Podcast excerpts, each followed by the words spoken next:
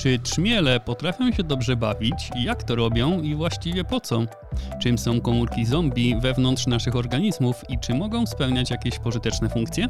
Arkadiusz Polak, witajcie w sobotnim wydaniu podcastu Naukowo, w którym zabiorę Was też w podróż na Księżyc, gdzie będziemy wypalać cegły oraz nieco bliżej do ziemskiej atmosfery pełnej naelektryzowanych owadów.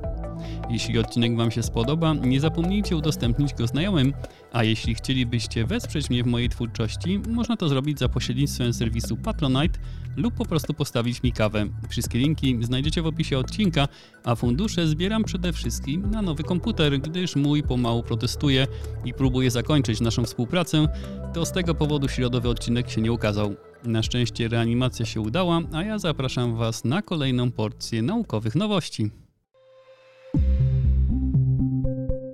Nie samą pracą człowiek żyje, a ponieważ nadszedł weekend, to wielu ludzi oddaje się zabawie na sposób, jaki najbardziej im pasuje. Sposobów na dobrą zabawę znamy jako ludzie mnóstwo, a choć wybór formy rozrywki jest sprawą bardzo indywidualną, to bez względu na to, jak się bawimy, czerpiemy z tego wymierne korzyści. Trenując przy okazji nasze zdolności poznawcze lub motoryczne, sama zabawa przyczynia się też do naszego zdrowego rozwoju psychicznego. Zabawa nie ogranicza się jednak do ludzi, ale jest zjawiskiem obserwowanym u wielu gatunków zwierząt. Przy czym większość takich zachowań obserwujemy u ssaków oraz ptaków z dużymi mózgami. Z mniejszymi zwierzętami, takimi jak owady, problem jest taki, że trudno jest w ogóle ustalić, czym dla nich jest zabawa i jak się objawia. Naukowcy postanowili zatem sprawdzić, czy trzmiele ziemne, tocząc drewniane kulki, wykazywały zachowania wskazujące na to, że robią to tylko dla rozrywki i mogą się przy tej czynności dobrze bawić. Dobra zabawa obserwowana powszechnie wśród zwierząt może bowiem przybierać różne formy. Młode osobniki często bawią się wspólnie, podejmując bezpieczną walkę, ścigając się wzajemnie czy chowając się przed sobą. Właściciele młodych psów lub kotów często obserwują takie zachowania. Zdarza się też, że zabawa przyjmuje formę wysiłku fizycznego, podejmowanego bez wyraźnej, innej niż rozrywka przyczyny biegania, skakania i innych intensywnych ruchów ciała.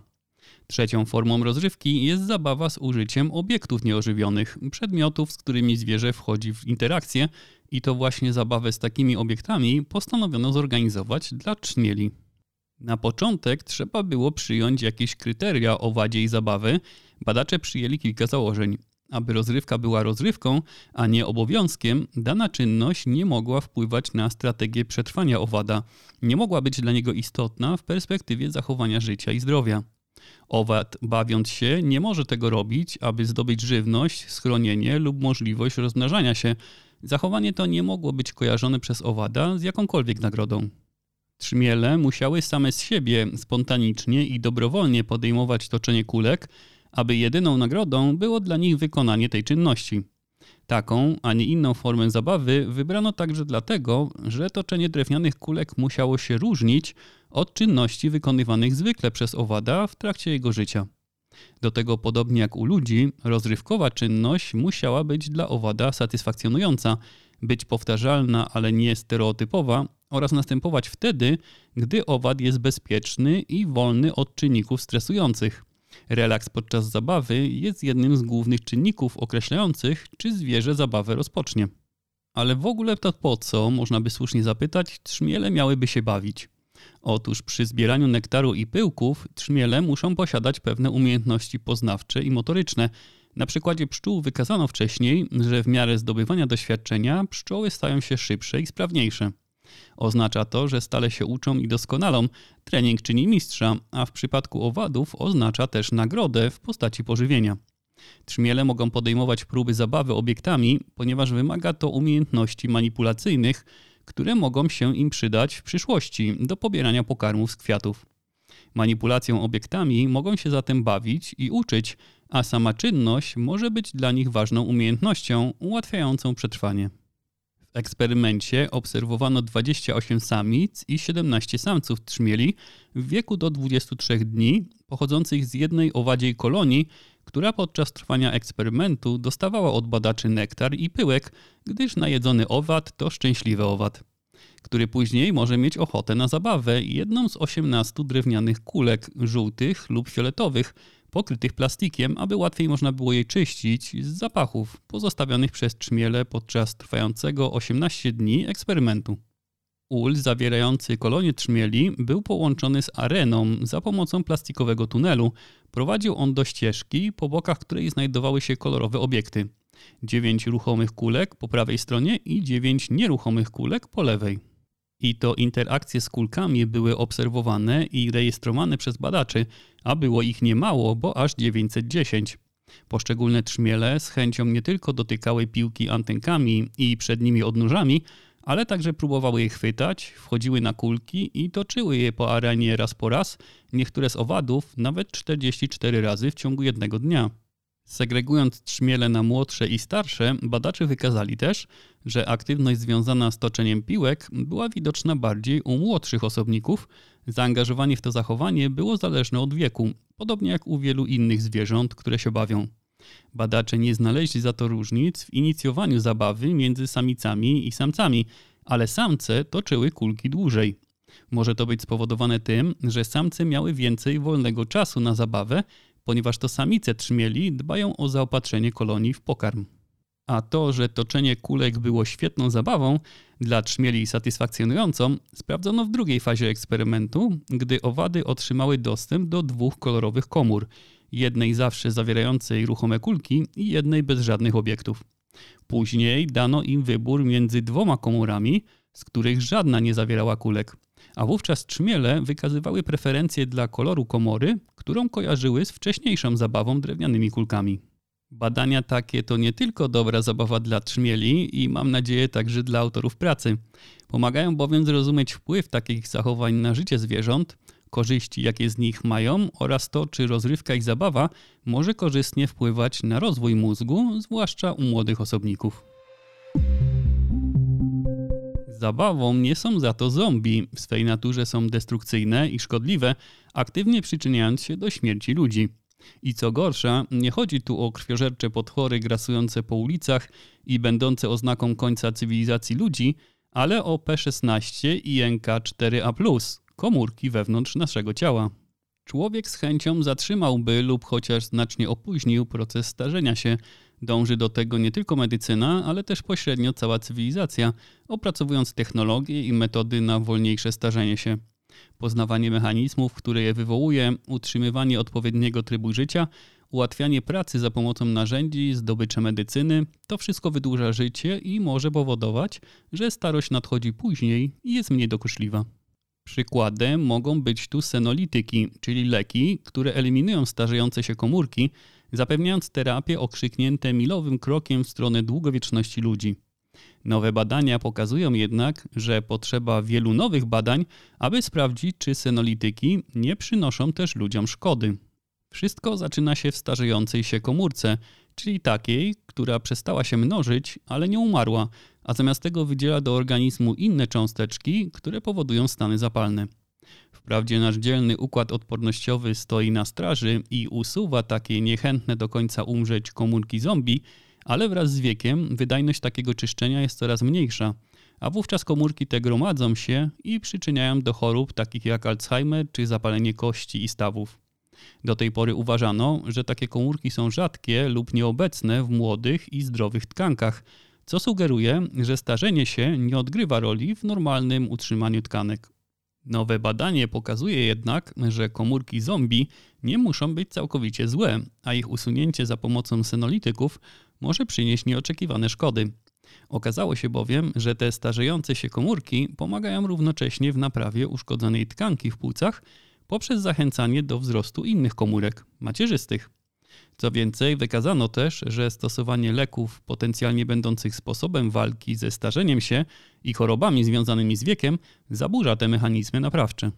W ustaleniu tego po raz kolejny pomogły myszy, genetycznie zmodyfikowane w taki sposób, aby nanosiły świecące białko na genie kodującym białko P16, który jest nadaktywny w wielu starzejących się komórkach. Za każdym razem, gdy starzejąca się w mysich płucach komórka włączała ten gen, wydzielała również białka fluorescencyjne i zaczynała świecić. Ku zaskoczeniu naukowców świecące komórki, niby stare i zbędne, odnaleziono w płucach myszy zaraz po urodzeniu, a później przez całe życie myszy ich liczba rosła. Znaleziono je w tkankach tworzących błonę, która wspiera wyściółkę worków powietrznych płuc, przewodów powietrznych i naczyń krwionośnych. Błona ta jest niezmiernie ważna, ponieważ blokuje przedostawanie się do płuc szkodliwych substancji chemicznych i patogenów, jednocześnie umożliwiając przenikanie tlenu do krwiobiegu. Komórki zombie funkcjonują tu jako wartownicy i aktywują się po uszkodzeniu tkanek, aby promować naprawę nabłonka. Zwołują w dane miejsce więcej komórek odpornościowych i pobudzają wzrost komórek macierzystych. Gdy myszom podano leki zapobiegające starzeniu się, to ta kaskada sygnałów zatrzymywała się, a wzrost naprawiających uszkodzenie komórek macierzystych został zahamowany. Cały ten proces zaobserwowano także w przypadku ludzkich komórek płuc, pobranych od ludzi, którzy zdecydowali się oddać nauce swoje narządy. Oznacza to, że podawanie leków przeciw starzeniu się może zakłócać naturalne procesy gojenia się ludzkich tkanek płuc czy skóry, jak wykazano we wcześniejszych badaniach. Ale inne prace wykazały pozytywne działanie senolityków, leki te przyspieszają naprawę złamanych kości. No to jak to ostatecznie jest? Leki te działają dobrze czy źle? Zdaniem badaczy to nie ma tak, że dobrze albo że niedobrze. Gdyby mieli powiedzieć, co cenią w życiu najbardziej, powiedzieliby, że ludzi. Dlatego tak ważne jest ustalenie właściwej dawki, na tyle dużej, aby ludzki organizm odniósł korzyści z funkcji naprawczych, ale niezbyt dużej, aby nie zakłócić naturalnych mechanizmów, powodując negatywne skutki. Niemniej w dążeniu do opóźnienia procesów starzenia się, naukę czeka jeszcze wiele badań i odkryć oraz poznania wszystkich zależności i konsekwencji wpływania na tak istotny w naszym życiu proces. Misja Artemis, dzięki której ludzie mają zamiar powrócić na Księżyc, jest skomplikowana i wieloetapowa. Opowiadałem o tym szerzej w 46. odcinku podcastu Naukowo. Polecam, bo temat jest fascynujący. Ale poza postawieniem na srebrnym globie stopy, ludzie chcieliby nieco rozszerzyć swoje plany podboju Księżyca, ustanawiając tam stały habitat, co łatwe wcale nie będzie. Trudności, to mało powiedziane, w budowie i funkcjonowaniu księżycowej bazy przeszkadzać będą brak tlenu, ekstremalne temperatury oraz promieniowanie słoneczne i kosmiczne. Jest jeszcze jeden problem z materiałami potrzebnymi do budowy księżycowych konstrukcji. Koszt ich transportu na odległość ponad 384 tysięcy kilometrów. Nowe badanie przypatruje się potencjałowi innej możliwości, eliminującej problem transportu, czy możliwe jest wytwarzanie cegieł bezpośrednio na Księżycu, korzystając z jego zasobów? A konkretnie z księżycowego regolitu, czyli luźnego pyłu, pokruszonych skał i żwiru, który pokrywa całą powierzchnię Księżyca. Kilkumetrowej grubości warstwa została utworzona wskutek uderzeń meteorytów, zatem regolitu jest na Księżycu pod dostatkiem, ale właśnie na Księżycu. Jak badać jego właściwości tu, na Ziemi? Astronauci programu Apollo przywieźli z sześciu miejsc lądowania około 360 kg skał księżycowych, ale próbki te zostały rozszczelnione i zanieczyszczone przez ziemskie powietrze i wilgoć. Nie ma za to żadnych próbek regolitu marsjańskiego, patrząc bardziej przyszłościowo na możliwość zasiedlenia Marsa. Powstała zatem potrzeba wykonywania zamienników. W omawianym badaniu użyto regolitu wyprodukowanego na Ziemi przez firmę Exolit. Aby wyprodukować z niego cegłę, użyto technologię druku 3D oraz metodę wytwarzania addytywnego. Z grubsza polega to na wtłaczaniu środka wiążącego w płynie na złoże materiału. Materiałem tym był właśnie regolit, a wiążącym go płynem została słona, destylowana woda. Ma to spore znaczenie, ponieważ w skałach i glebie na Marsie znaleziono sole zachowane z czasów, kiedy planeta była bardziej wilgotna. Śladowe ilości sodu znaleziono też w regolicie księżycowym, choć oczywiście dostęp do wody jest trudny, ale nie jest niemożliwy. Warto też dodać, że sama woda nie spełnia wiążących regolit funkcji, koniecznie musi być słona. Dzięki formowaniu wtryskowemu ta mieszanka nie jest ściskana w formie, tylko delikatnie do niej upychana. W ten sposób powstają cegły, które następnie muszą zostać upieczone w wysokich temperaturach, aby wytworzyć mocniejszą strukturę. Cegły pieczone w niższych temperaturach kruszyły się, ale te wystawione na działanie ciepła o temperaturze 1100-1200 stopni Celsjusza były w stanie wytrzymać ciśnienie do 250 milionów razy większe od atmosfery ziemskiej. Wytworzone w ten sposób cegły są gładkie, w dotyku przypominają szkło. Jest to spowodowane obecnością w regolitach bogatego w szkło bazaltu. Oczywiście uzyskane w opisany sposób cegły nie są wolne od wad. Kolejne prace będą dążyć do polepszenia wytrzymałości, Trzeba też dokładnie sprawdzić, jak chronią one przed promieniowaniem i jaką wykazują trwałość w dłuższym czasie. Jedną z fascynujących umiejętności człowieka jest jego zdolność do adaptacji, dostosowania się do warunków i środowiska. Te, które zastaniemy na Księżycu, będą dla ludzi bezlitosne i niezwykle wymagające. Musimy zatem już teraz, na Ziemi, szukać sposobów na konstruowanie siedlisk bezpiecznych dla przyszłych księżycowych mieszkańców. A zdolność do szybkiego wytwarzania komponentów w celu rozwiązania problemów, które mogą pojawić się na Księżycu lub na Marsie, będzie kluczowa dla zapewnienia sukcesu tych ekstremalnych przedsięwzięć. Ekstremalna jest także ziemska atmosfera. Ilość gwałtownych procesów w niej zachodzących jest od dawna obiektem zainteresowania nauki. Dzięki temu wiemy na przykład, że jest ona zawsze naelektryzowana, nawet gdy lokalna pogoda jest świetna, a burze znajdują się daleko. Atmosferyczne pole elektryczne uznawane jest za podstawową właściwość atmosfery, a rozumie się go jako różnicę napięcia między powierzchnią Ziemi a punktem nad nią. Najczęściej jest to 1 metr. Znane są różne czynniki, które modyfikują to pole elektryczne. Słusznie jako pierwszy nasuwać się tu mogą burze, globalnie mocno oddziałują na atmosferę. Ale lokalnie znaczenie mogą także mieć chmury, opady i radioaktywność, a także działalność wulkanów i trzęsienia ziemi. Nowe badanie stawia jeszcze jedną hipotezę, dodającą kolejne źródło ładunku elektrycznego i związanej z nim atmosferycznej zmienności elektrycznej. Efekt motyla to pojęcie z teorii chaosu, które twierdzi, że zjawisko pozornie bez znaczenia może mieć niezamierzone, ogromne konsekwencje. Ruch skrzydeł motyla, który właśnie przeleciał koło ciebie, może być początkiem dla burzy piaskowej, która rozpocznie się za dwa dni gdzieś w środkowej Afryce, poprzez szereg następujących po sobie wydarzeń.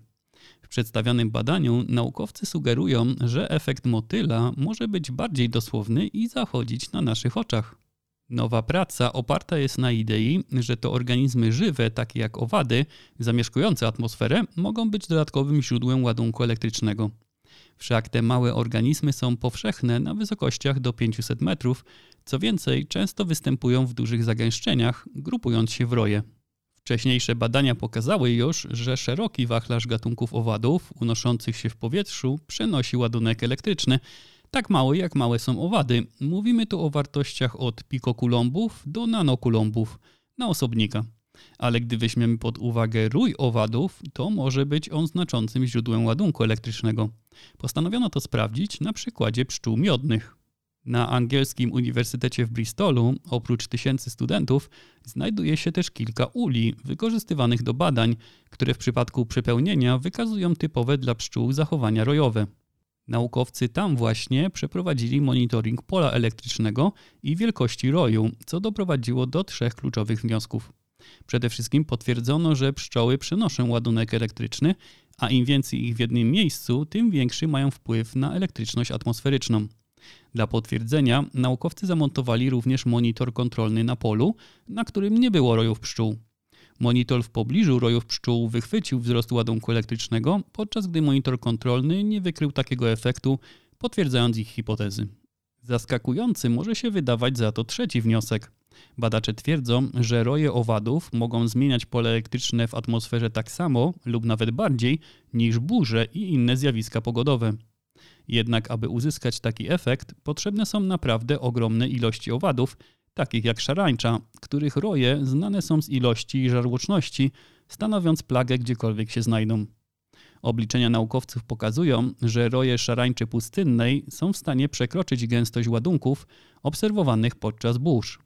Co to właściwie oznacza? Jaki wpływ na zjawiska w atmosferze ma to dodatkowe owadzie źródło ładunków elektrycznych? Niestety tego nie udało się ustalić. Nie wiadomo, czy obecność np. roju szarańczy jest w stanie zmienić pogodę w danym rejonie. Spekuluje się, że te elektryczne zmiany mogą mieć wpływ na cyrkulację aerozoli w atmosferze, ale tu potrzebne są kolejne badania, podobnie jak nad ustaleniem, czy inne organizmy, takie jak ptaki i mikroby, których przecież nie brakuje w atmosferze, mogą również zmieniać jej pole elektryczne. I tą elektryzującą informacją kończę dzisiejszy odcinek podcastu. Na kolejny zapraszam w środę, o ile mój komputer nie odmówi mi znów posłuszeństwa. W międzyczasie odwiedzić możecie także podcastową stronę naukowo.net lub dołączyć do naszego serwera Discord. Zaproszenie znajdziecie w opisie odcinka. Dziękuję za Waszą uwagę, miłego weekendu, do usłyszenia.